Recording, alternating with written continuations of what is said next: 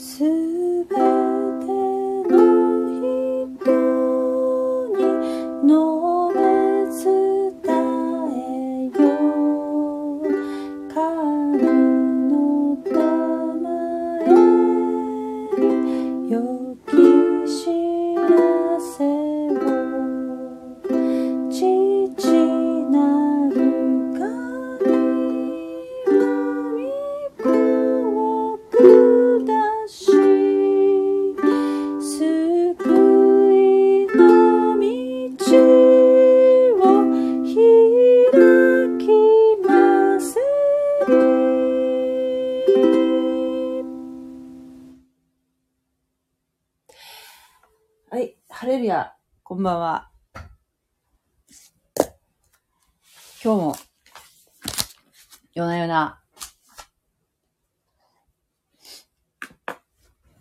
聖書を読んでいきたいと思います。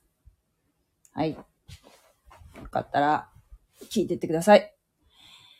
えー、ヨハネの福音書の27章、やってるんですけどね。まあ、まさにイエス様が十字架にかけられているシーンなんですけれども、えー、そこをですね、まあ、福音書ってね、あの、新約聖書に福音書ってあるんですけれども、今やってるマタイの福音書とね、マルコの福音書、とルカの福音書とヨハネの福音書ってあるんですよ。それで、このシーンをね、同じシーンなんだけど、この書き手が、書き手っていうか、こう視点が違う。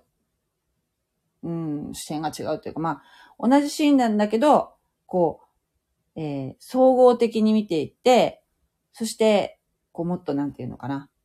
いろんな角度から見ることによって、もっと詳しく、ここの状況を知ることができるんですよね。その福音書をこう、並べて読むことでね。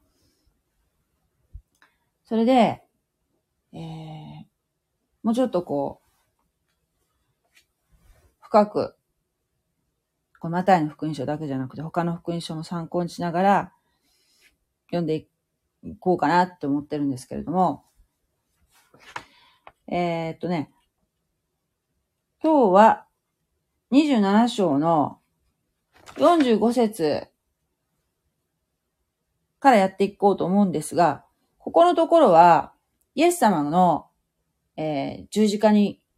かけられた時間っていうのがね、朝の9時に十字架につく、釘で打たれるんですね。十字架につくんですね。そして、えーイエス様が息を引き取られるっていうのが、えー午後の3時なんです。ということは、イエス様は6時間十字架の上で苦しみを受けられたんですけれども、この45節からは、お昼の12時から残りの後半3時間のシーンなんですね。なんですけれども、えーイエス様がこの6時間の間に7回お話しされた、祈られたっていうのが記録に残ってるんですね。この福音書の中で。でもそれは、えーなんていうのかな。まとめて、こう、集めて読んでみると、こう、流れのじ時系時系列に沿ってね、またちょっと新しい発見があるかなと思って、それをちょっと今日は言おうかなと思ってます。なので、ちょっと今日はね、お昼の12時から3時までの間というのもまあやるんですけれども、えー前半の9時から12時ぐらいまでにイエス様が、えーどのような状況になってたかっていうことをちょっともう一回やっていこうと思いますね。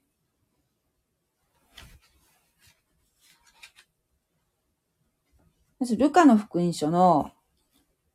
23章。もし聖書をお持ちでしたら、ルカの福音書23章。開けてみてください。イエス様は、まあちょっともう一回言いますと、十字架にかけられるときに釘で、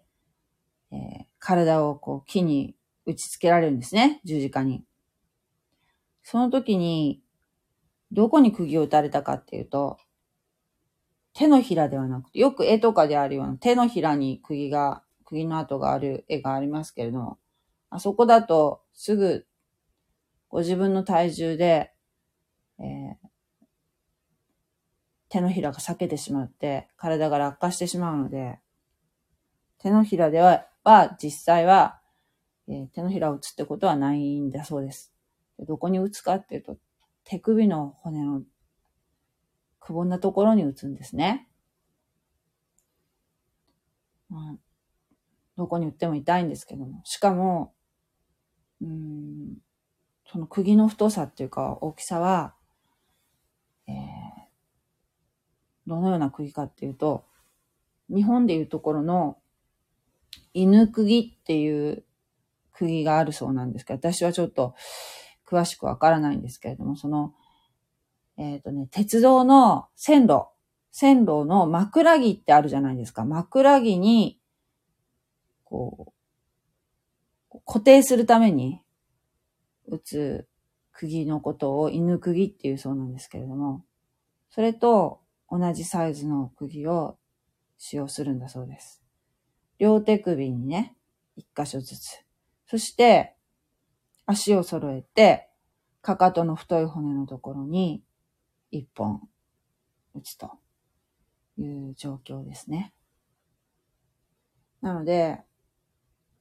えー、釘を打たれた後、十字架をぐっとこう立てるっていうか持ち上げる。だと思うんですけど、その時に、こう、なんていうかな、自分の体重で関節が外れて、最終的に十字架で死ぬっていうのは、えー、もう長く苦しめるための、この刑、処刑の仕方なので、残酷な処刑の仕方なんですけれどね。えー、窒息死？窒息死で亡くなるということが多いそうです。で通常だと、えー、数日間生き残ることもあるそうです。大変苦しい処刑方法ですね。で、イエス様は、えー、両、両脇に、うん、強盗、強盗殺人の罪で、えー、捕らえられていた囚人、二人に挟まれるようにして真ん中の十字架に、えー、ついておられるのがイエス様ですね。という状況です。はい。ルカの福音書の23章34節見てみますね。うん。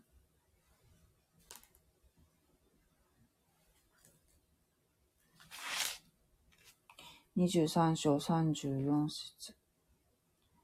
はい。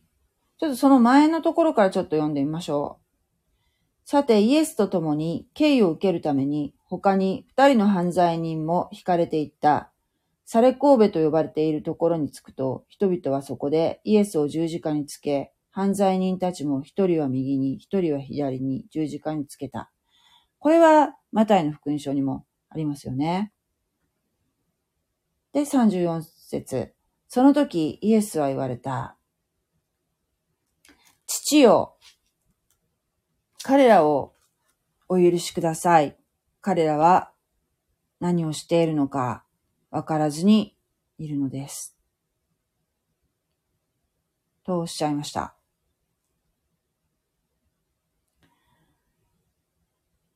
父を彼らを許しください。ね。おっしゃってるんですね。それから、次に、イエス様は、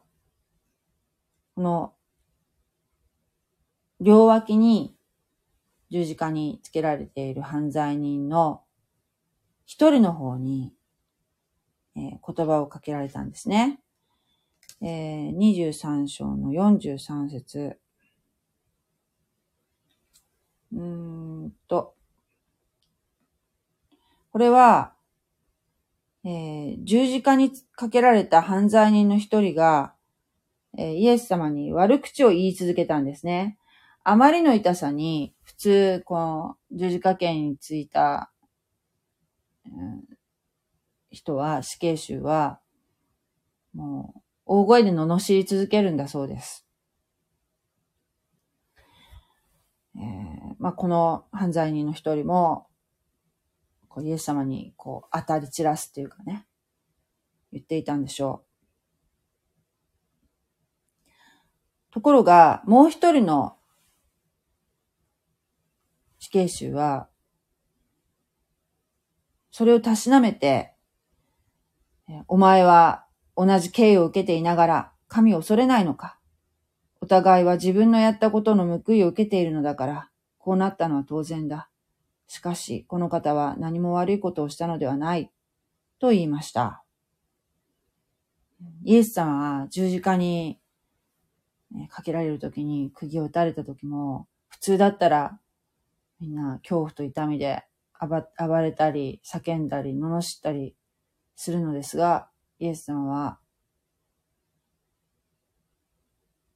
ぐっと痛みをこられ、こらえて、そのように取り乱すことはなさらなかったんですね。しかも、イエス様を見見上げている、えー、通行人とか見物人たちはイエス様に対して、えー、メシアだったら、お前がメシアだったら、十字架から降りてこいとか、えー、自分を助けられないのかとか言ってね、罵っていたんですね。その人たちに対して、父を彼らをお許しください。彼らは何をしているのか分からずにいるのですと、その人たちのために、自分を罵る人のために、イエス様は、この苦しみの中でですら祈られたんですね。父なる神に。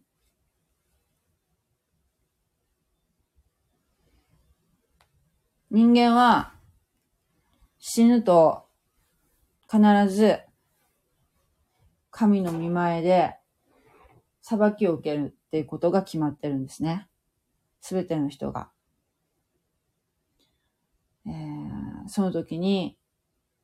その人の行いによって裁かれるんですけれども、だから人間は一人として罪のない人というのはいないんですね。イエス様以外は。人間は、みんな罪人なんですね。うん、その罪人っていうのがなかなかわかりにくい概念ではあるんですけれども、もう生まれながらにして人間は、えー、神様に背を向けた生き方をしているわけですよ。うん、例えばね、自分自分を主人にしている。神様ではなくて、自分中心に人間はどうしても生きる性質を持ってしまったんですね。アダムが、最初の人であるアダムとエヴァが罪を犯して以来、えー、神様に背を向けて自分のために生きていこうと。自分のために生きるっていうのは、えー、今の価値観だと、通常の価値観だと、それは正しいと思われるかもしれません。自分の人生、自分のものと言って、自分の欲望に従って生きる生き方というのが、神に背いた、自分を神とする生き方なんですね。はい。なので、神様と和解していないまま、えー、死んでしまうと神様に裁かれますね。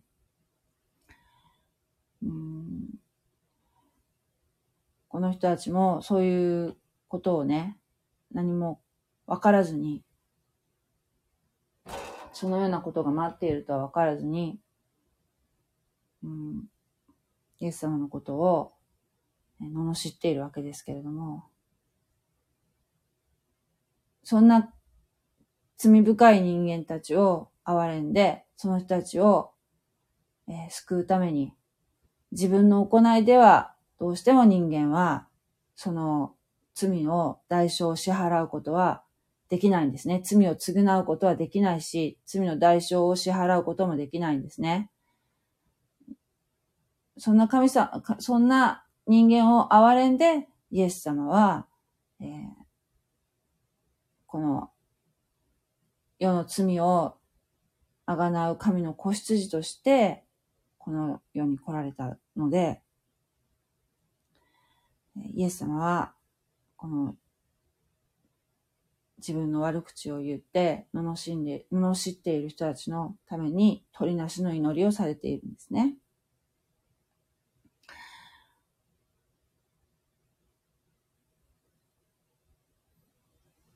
そして、えー、この犯罪人の一人が、えー、言った言葉、悪口に対して、もう一人の犯罪人が、えー、たしなめました。そして、この、たしなめた犯罪人は言ったんですね。イエスよ、あなたが御国の権威を持っておいでになるときには、私を思い出してください。するとイエス様はこう言われました。よく言っておくが、あなたは今日、私と一緒にパラダイスにいるであろう。ね、嬉しい言葉ですね。えー、この犯罪人はきっと安らかな気持ちで、えー、天国に行くことができたことでしょう。イエス様と共にね。これが二つ目のイエス様の言葉ですね。そして、三つ目の言葉というのが、イエス様のお母さんであるマリアと、イエス様が、えー、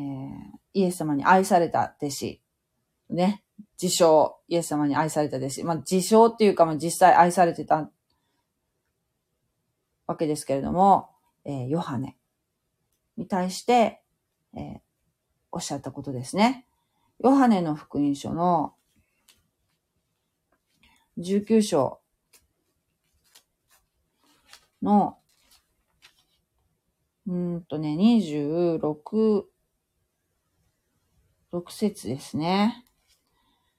はい。えっ、ー、と、これはどういうシーンかというと、ローマ兵たちは、イエス様の、えー、衣服を、えー、みんなで分けてるわけですね。靴とか、えー、服をね。えその後のシーンですね。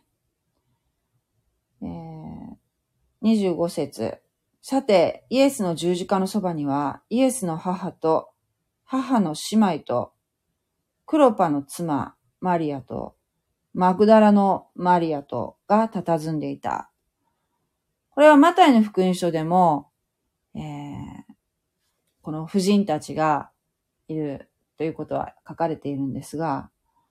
イエス様は、このヨハネの福音書に記されているのは、この婦人たちと弟子のヨハネに対して言葉をかけてらっしゃるんですね。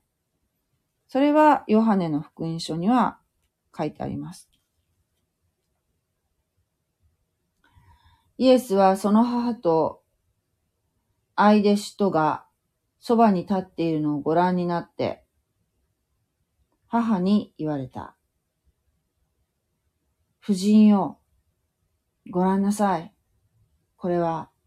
あなたの子です。それから、この弟子に言われた。この弟子っていうのはヨハネのことだと思われます。ご覧なさい。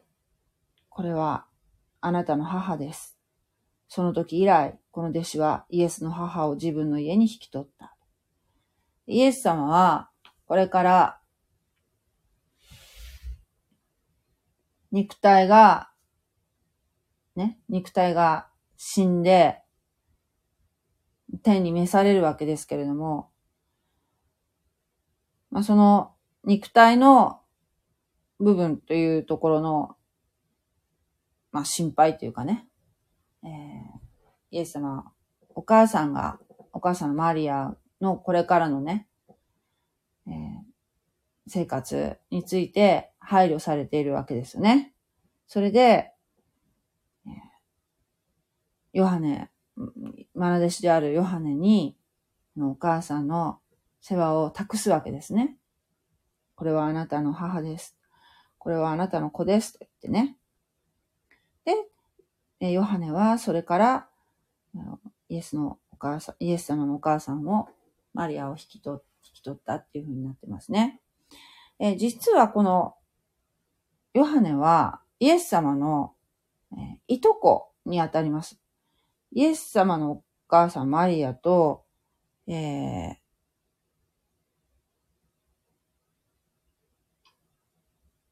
ヨハネのお母さんは、えー、姉妹ですね。サロメさんって言うんですけどね、ゼベダイの子たちの母っていうのは、えー、前も出てきましたよね。イエス様に、えー、自分の二人の息子をね、右大臣、左大臣にしてくださいって えー、お願いしたっていう、あの、十一種マザーのとこで出てきましたけれども、えー、なので、イエス様とは親戚関係にある人だということも付け加えたい、おきたいと思います。はい。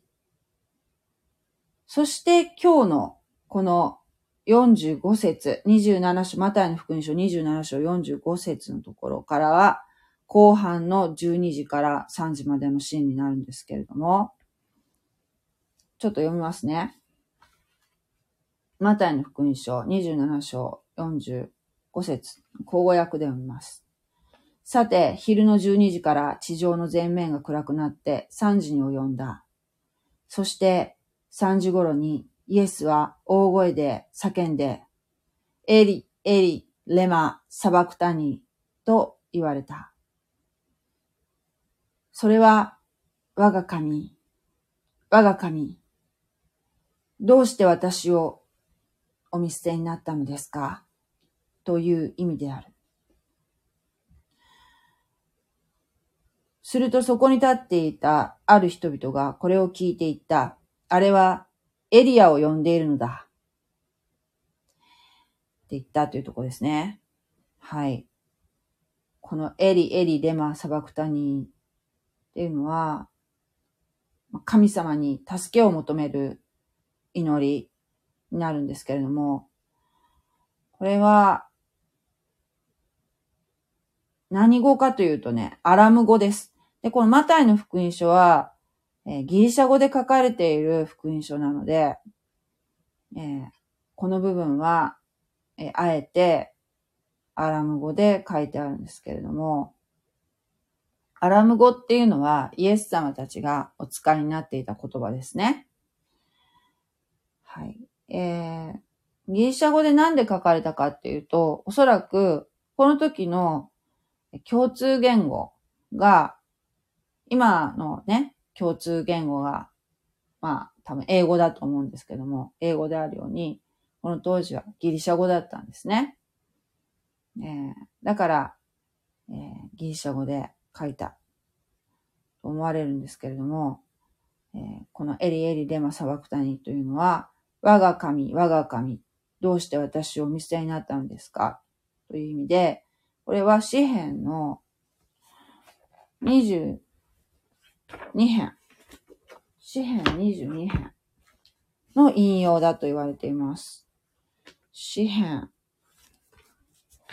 旧約聖書のね、詩編22編。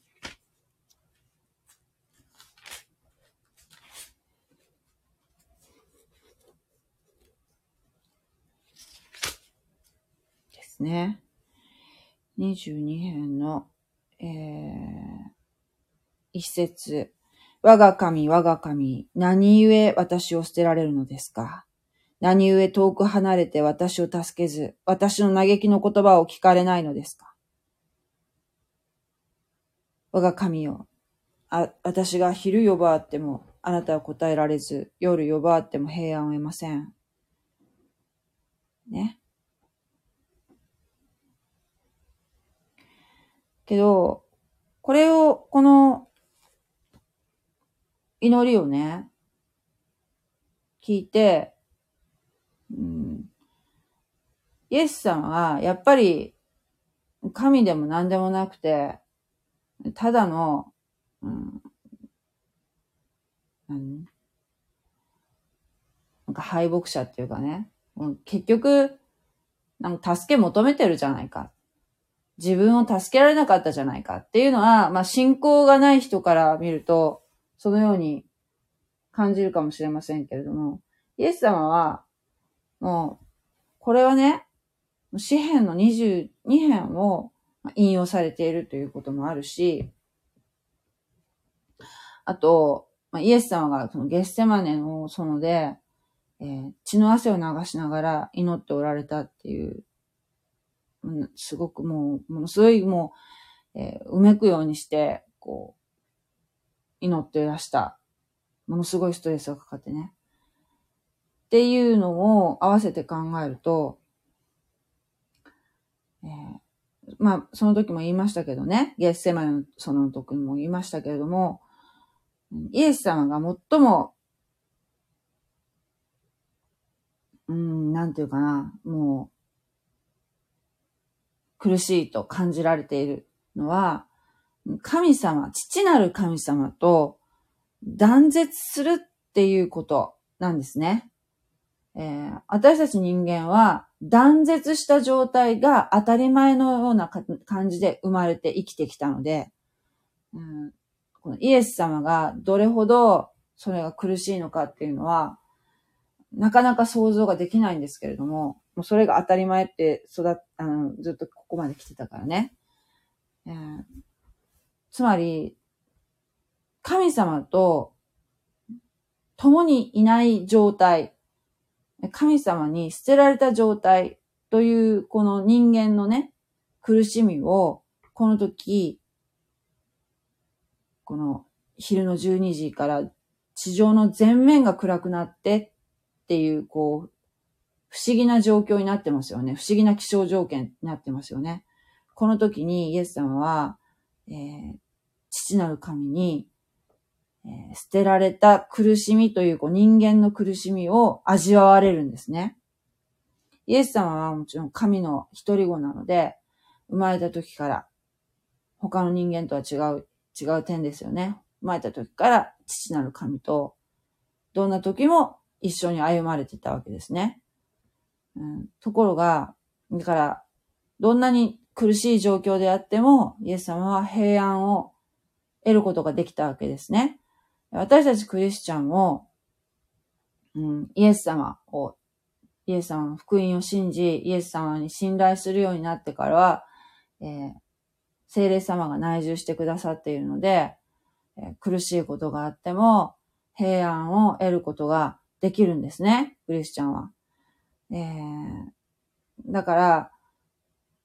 まあその、それ以前の状態に私たちは戻りたいとは一切思わないんですけれども、イエス様はずっと父なる神と一緒だったのに、この、この数時間、もう、もうどん底の状態になられるわけですよ。えー、これは、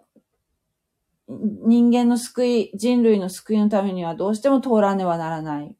プロセスだと思いますけれども、えこれを非常にゲッセマネの園の時に、えー、本当にこの時のことをイエス様は祈ってらっしゃったんでしょうね。で弟子たちにも共に祈るようにおっしゃってたのはここの部分だと思うんですけれども、そしてもう一つ注目しなければならないのは、えー、最初におっしゃった、父を彼らをお許しくださいと、えー、最初にね、祈られましたよね。えー、イエス様を罵る者に対して。イエス様は必ずお祈りされるときに、えー、アッバーとかね、アッバーっていうのは、えー、アラム語で、えー、お父ちゃんとかね、えー、お父さん、お父様っていうより、こう、もっと砕けた、親しみを込めた、えー、言い方ですよね、ニュアンス的には。お父さんと呼ぶ関係なわけですよ。えー、それはなんか神よっていうより、非常にこう、親しみ深く、そしてとても近い存在としての神様を、えー、思わせますよね。で私たちクリスチャンもお祈りする前には、えー、ま、神様って呼びかけることもあるんですけれども、基本的には、イエス様に倣って、天の父なる神様とか、天のお父さんというふうに呼びかけてから、えー、祈りの言葉を、えー、続けていくんですけれども、だから、え関係が近い、えー、共に歩んでいる、え父と子の関係っていう祈り方ではなく、この46節の祈りは、我が神、我が神とおっしゃってますね。えー、距離感をちょっと感じますね。なのでイエス様はこの時に、えー、霊的死を味わわれてるわけです。でもこれはまさに霊的死の状態というのは、この世の人の状態ですね。救われてない、えー、人間の心象風景でもあるわけですね。そしてまた救われる前のクリスチャンの状況でもあるわけですね。はい。これが、えー、お昼の12時頃のシーンですね。で、このエリっていうのは、うん、エリアっていう預言者がいるんですけれども、エリアっていう預言者をの短縮形で言うと、エリになるそうなんですね。なので、エリ、エリと呼びかけられるのを聞いて、他の人たちは、見ている人たちは、えー、エリアを呼んでいるのだって思ったんですね。これは誤解なわけですよ。エリ、エリっていうのは、我が神、我が神と神様に対して呼びかけていらっしゃるわけですね。えー、メシアは、メシアの先駆者は、えー、この預言者エリアが来るっていうふうに、えー、ユダヤ人たちは信じているので、未だにまだメシア来てないとえー、一般的なユダヤ教徒は思っているので、え、エリアが、エリアを呼んでるんじゃないかっていうふうに思ったのでしょう。はい。で、48節するとすぐ彼らのうちの一人が走り寄って海面を取り、それに水ぶどう酒を含ませて足の棒につけ、イエスに飲ませようとした。えー、書いてありますよね。うーん。これは、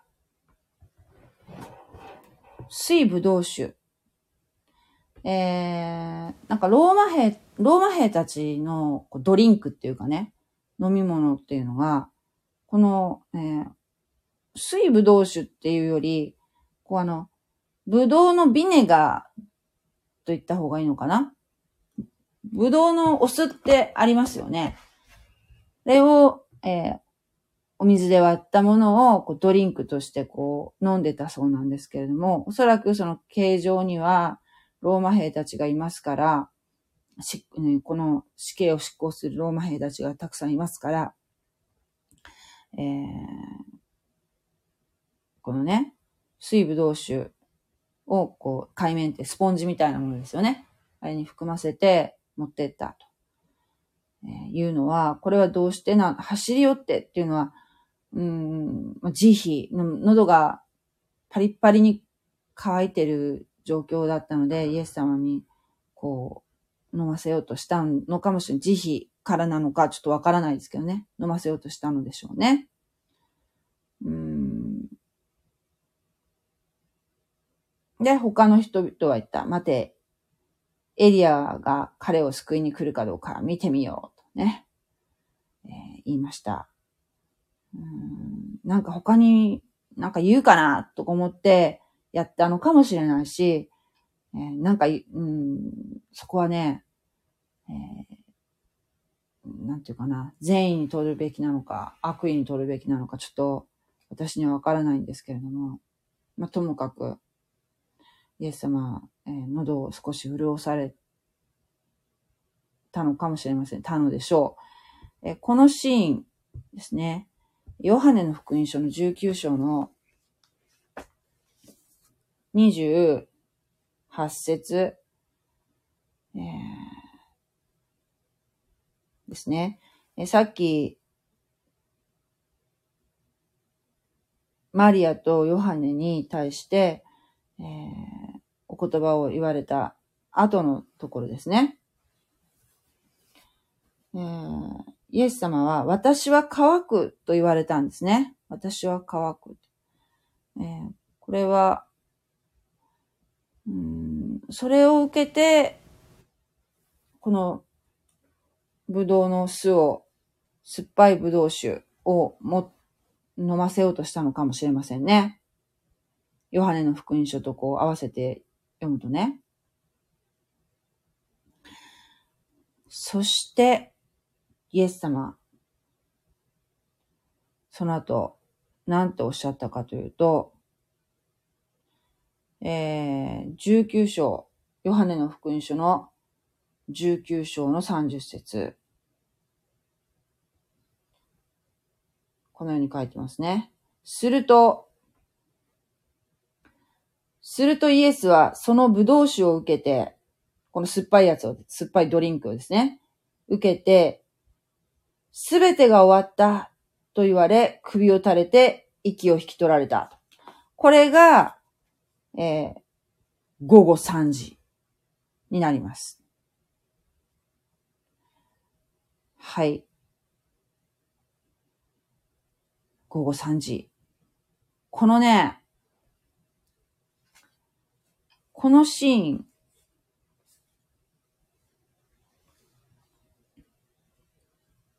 すべてが終わった。うーん。ここれは、完了した。完了した。とおっしゃったんですね。これをギリシャ語で言うと、なんていう風になるかっていう、テテレスタイっていうそうなんですけど、テテレスタイっておっしゃったそうなんですね。これ、あとね、このマタイの福音書だだと、イエスはもう一度大声で叫んで、ついに息を引き取られたと書いてあるんですけれども、これがテテレスタイなのかな？なのかもしれません。テテレスタイ。これテテレスタイっていうのはどういう意味かっていうと、うん、借金が完済しました。借金、返済完了っていう意味になるそうなんですね。えー、これはね、どういうことかっていうのは、えー、どういうことかっていうとね、つまり、人間の罪、人間の罪っていうのは、を、まあ、借金に例えると、例えるならば、えー、それを、その罪をね、あがなうために、えー、ずっと羊とかね、動物の犠牲を神殿で捧げてきたわけですね。同じ時刻にイエス様が十字架にかけられるのと同時刻に神殿では杉越の子羊がほふられていました。捧げられていたんですね。えー、このようにずっと動物の犠牲を、えー、捧げることで、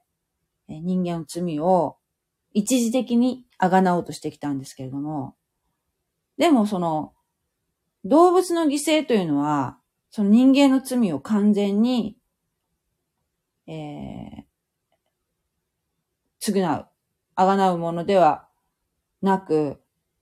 まあ、借金に例えると、人間の罪を借金に例えると、まあ、この言い方が適切かどうかわかりませんけども、動物の犠牲をね、はずっと継続的にずっと捧げなければいけなかったわけですね。イエス様が来られる前までは。だから借金でいうところの、まあ、利息をずっと払ってる感じ。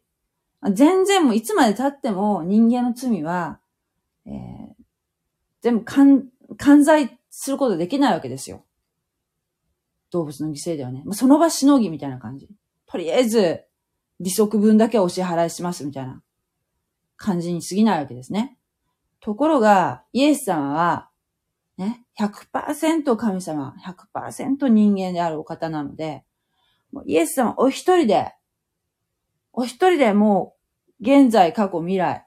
すべての人間の罪を、あがなわれたんですね。だから、このイエス様のこの福音を信じ、三つのね、福音の三要素、イエス様が私の罪の身代わりに十字架で死なれ、墓に葬られ、三日目に蘇られ、今も生きておられる。私の罪のために。で、この方を信頼するならば、それだけで、私たちは、このイエス様のこの見業の、このえ十字架のあがないに、の、あがないのね、この、なんて言うんでしょう、この、恵みに預かることができるわけですね。もう信じないとダメなんですよ。信じないと、この恵みに預かることはできないんですけれども、このイエス様を信じ、信頼することによって、私たちは永遠の命をそれだけで得ることができるように、イエス様が道を開いてくださったんですね。だから、テテレスタイって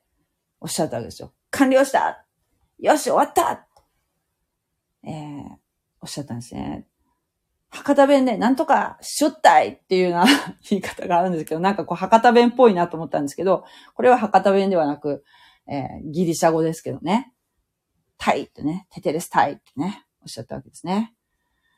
はい。それからですね、この、これで息を引き取られたと、この、もう一度大声で叫んで、というのがですね、このテテレスタイなのか、えー、テテレスタイなのかもしれませんが、叫んだっていうところではですね。ところが、ルカの福音書にはもう一言、イエス様がおっしゃっているというところがですよ。記録されてるんですね。えー、ルカの福音書23章えー、っと、の、23章の46節。はい。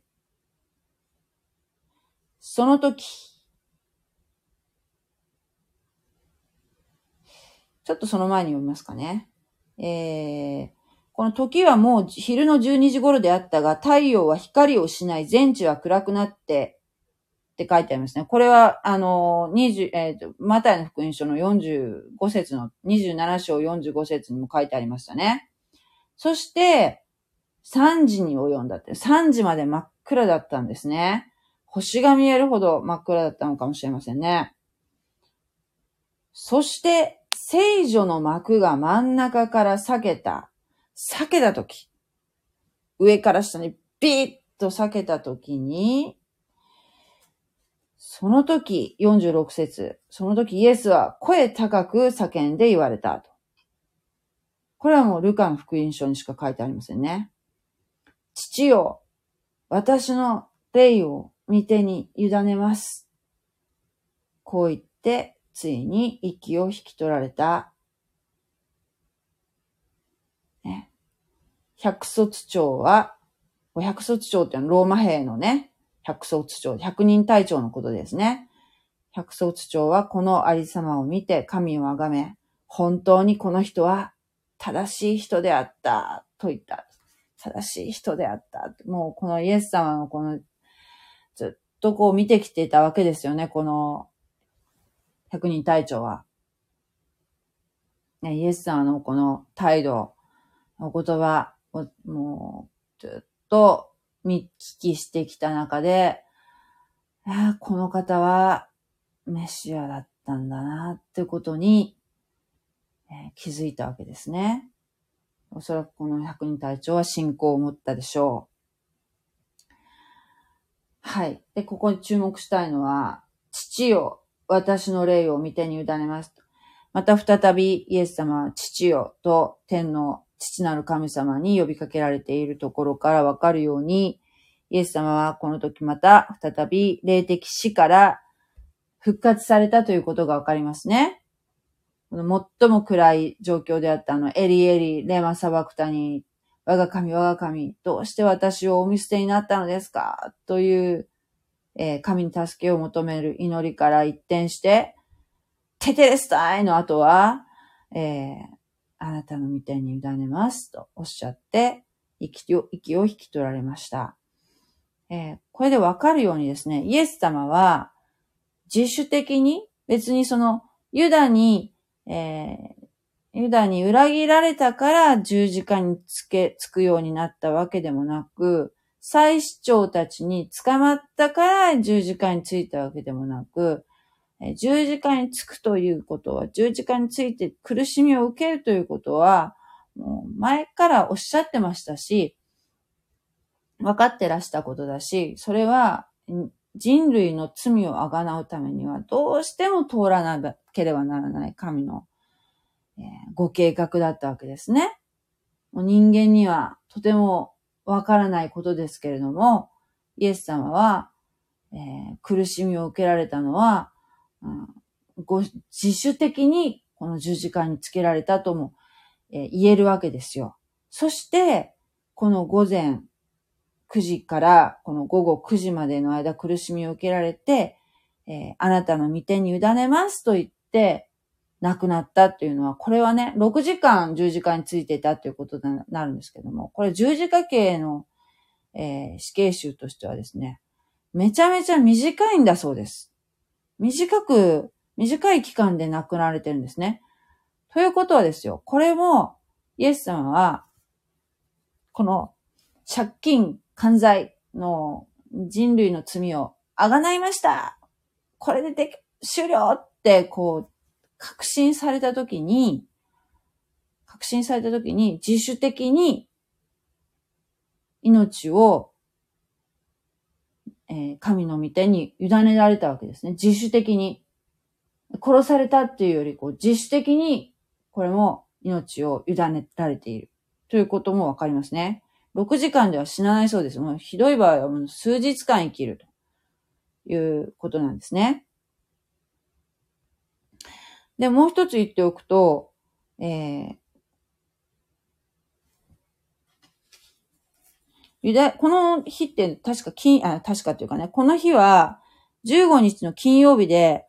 え、実は、えー、次の日が安息日っていう、こうユダヤ教の人たちの大切な、あのー、まあ、働いてはいけなくて、も神様に礼拝を捧げる大切な日なんですね。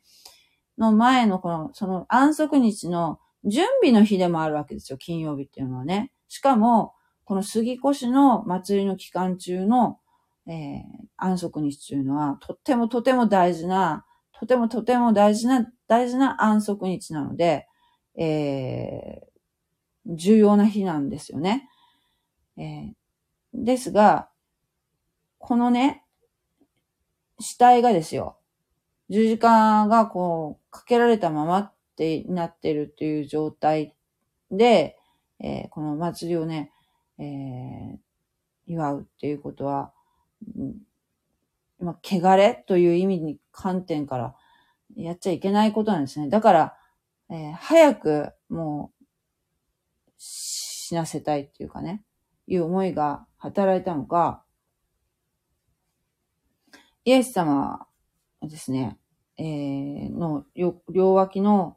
えー、死刑囚たちの、まあ、生きているわけですね。イエス様より長くね。十字架上で。だから、すねの骨をパーンと折るわけですよ。すねの骨を折ると、えー、まあその痛みとかいうこともあるだろうし、あと、足台、小さい足台がその十字架の足元についてるんですけど、それにちょっと足をこう、つくような形になってて、それでちょっと体をも少しだけ持ち上げることによって、えー、なんとか息をしてるわけですね。それができなくなるわけですよね。で、それも完全に窒息してしまうわけですよ。足の骨折られたら。それで、えー、式を早めたりすることができるんですね。えー、ところが、イエス様は、もう、このお亡くなりになって、そして、この後出てくるんですけれども、有股屋のヨセフというね、えーサンヘドリンの議員でもあって、お金持ちの、えー方が、えーイエス様の遺体を十字架から下ろして引き取ることを許されるんですね。これは本当に奇跡的なことなんですけれども。えーそして、もう、日没から次の日の16日に変わってしまうので、安息日に入ってしまうので、まあ、6時ぐらいに日が暮れると考えても、3時にお亡くなりになってから、この3時間の間に、お墓に葬らなきゃいけないわけですよ。うんとね、土曜日は何にもそういうことしちゃいけないので、だから、えーもうバタバタと、えーそのお墓まで運んで、そして簡単な埋葬のね、準備みたいなことをしなきゃいけないということになっていくんですけれどもね。えーそんな感じですよ。えーまあ、その晒し、うん、そこに、十字架の上に、晒し物になりっぱなしで、普通はですよ、えー鳥とか獣のに食いちぎられて、晒し物になるところなんですけども、イエス様は、えーそれを免れたわけですね。まあ、翌日が、えー大事な大事な安息日だったっていうこともあると思いますね。この許されたっていうっていうのが、うん、まあ、いろんな要因で、好条件が揃ったんじゃないかなと思うんですけれども、それも神様の、えーお力を感じますよね。うん。そして51節で、すると見よ、神殿の幕が上から下まで真っ二つに裂けたと。えー、このね、幕っていうのはね、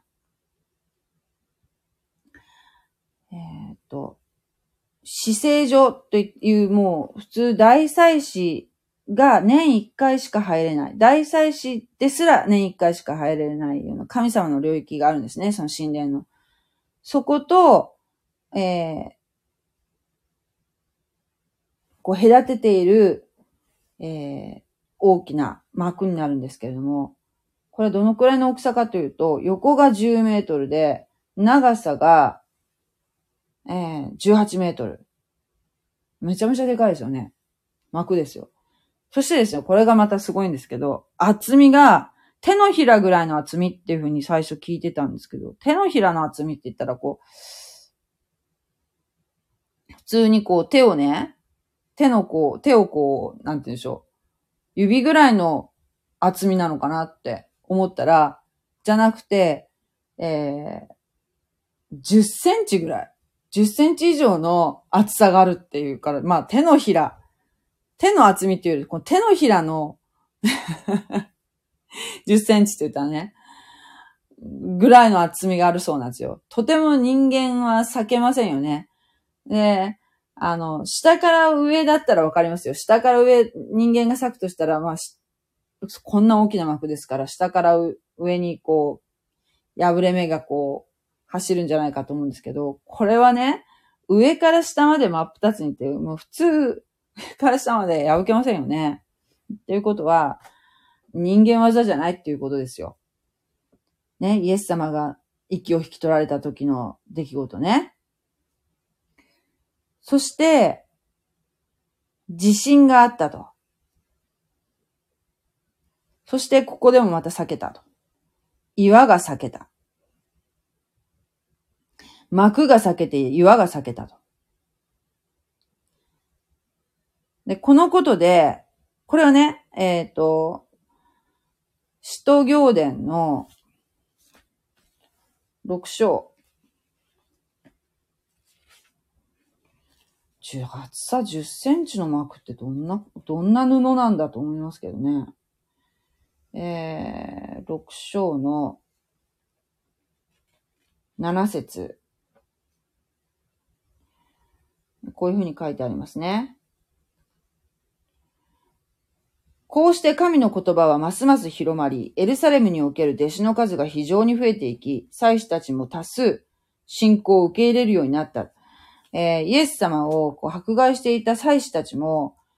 さすがにこの神殿の幕が上から下まで真っ二つに裂け、そして地震があって岩も裂けたというこの不思議な出来事が起きたので、信者が増えたということが書いてありますね。この幕がね、裂けたっていうのは、えー、どういうことを表しているかというと、えー、天の死聖所への道が開かれたと。つまり、それまでは、祈りというものは神殿で捧げるものであるとされていたんですけれども、えー、このイエス様の見業で、ね、幕が裂けたという。神様、神様と人間の距離っていうんですか？が、えー、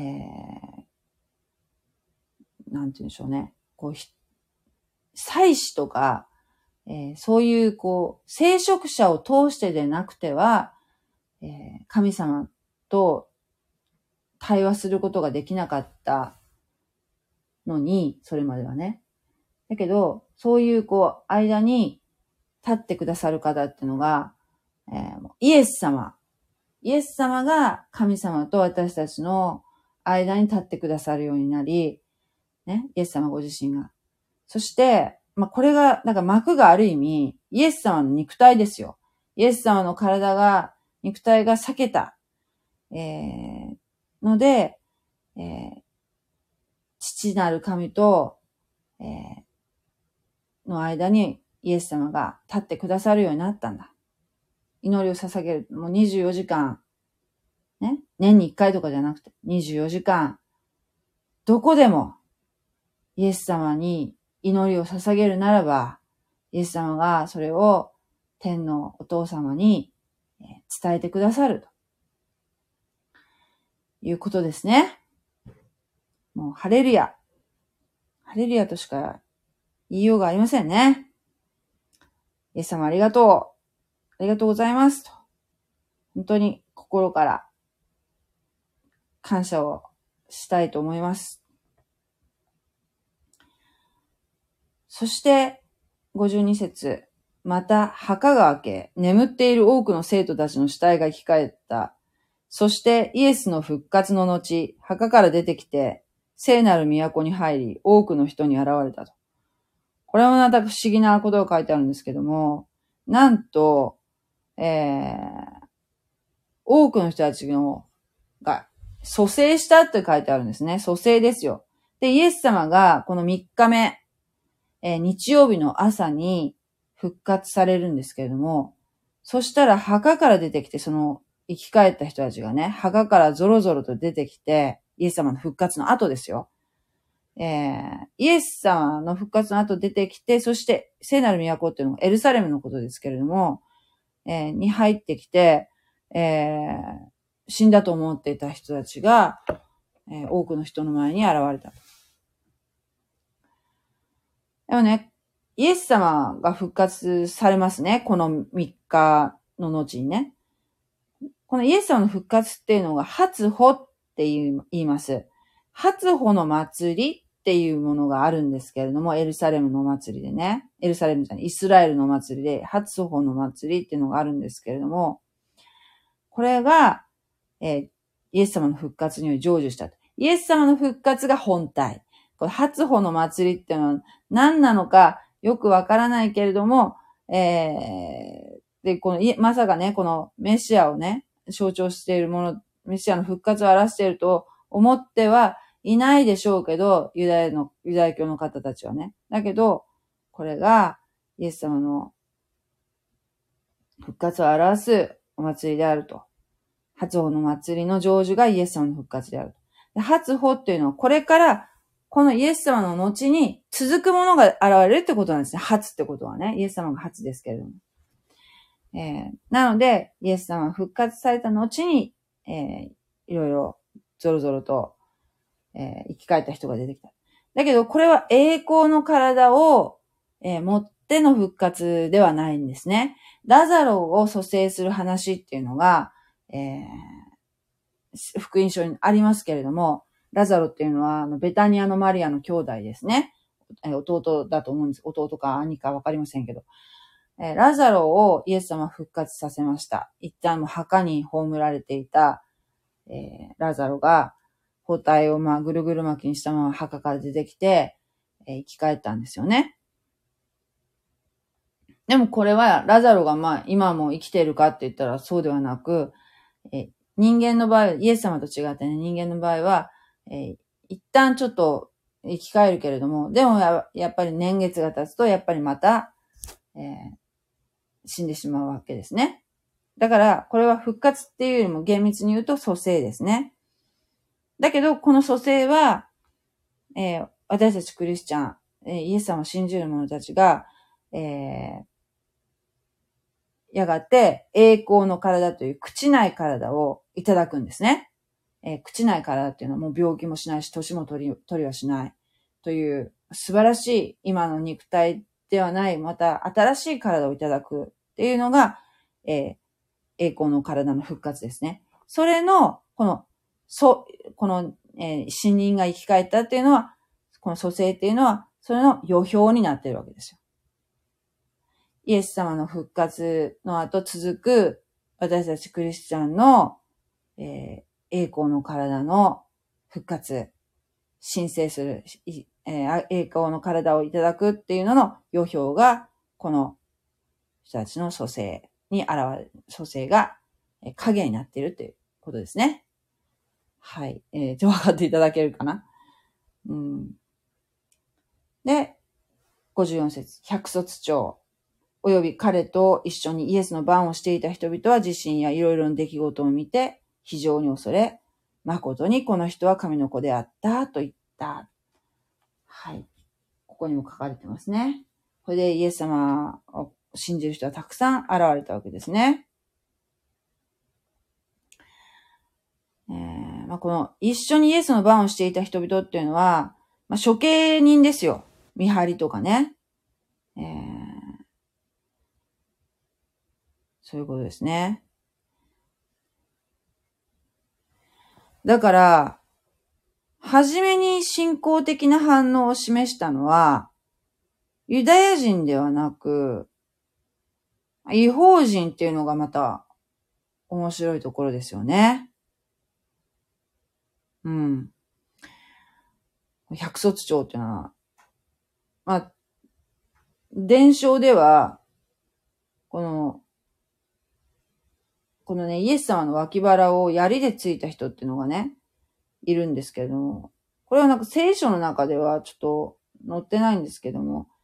えー、なんかロンギナスとかロンギヌスとかいう方ですよね。で、その方が、こう、イエス様の脇腹をつくと、目にそのイエス様の血潮が入ったと。するとなんか、それまでちょっと目が不自由だったのが、えー、治ったっていうなんか伝説伝承があるそうなんですね。はい。えー、ロンギヌス。ね。まあ、ちょっと聞いたことがある人もいるかもしれませんね。はい。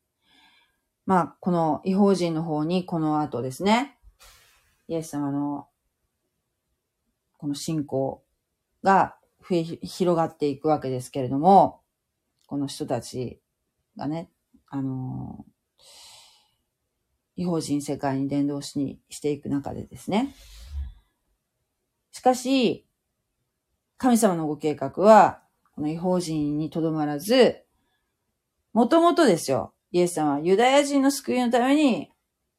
活動しておられたことを忘れてはいけませんね。えー、違法人の方に、ユダヤ人に拒否、多くのユダヤ人に拒否をされましたが、えー、そのイエス様の救いの御業は違法人に一旦流れていくんですね。救いが。だけど、神様のご計画は最後に、世の終わりには、もう最終的にはユダヤ人たちが救われるということが、神様のご計画っていうことも、聖書を読んでいくとわかります。はい。だから私たちクリスチャンは、ユダヤ人の救いを祈らなくてはいけませんね。はい。では今日は、54節、27節章の54節までにしておきたいと思います。はい。えー、あ、こんばんは、KK さん。えー、今起きたからおはようございます。あ、本当ですね。もうこんなに夜遅くなりました。えー、KK さん、無理なさらないように ゆっくり休まれてくださいね。はい、ありがとうございました。今日はこんな感じで、えー、イエス様が十字架上で発せられた言葉ですね。七つの祈りと言葉ですね。を、えーご紹介いたしました。はい。ではまた、えーよかったら聞きに来てください。ありがとうございました。God bless you.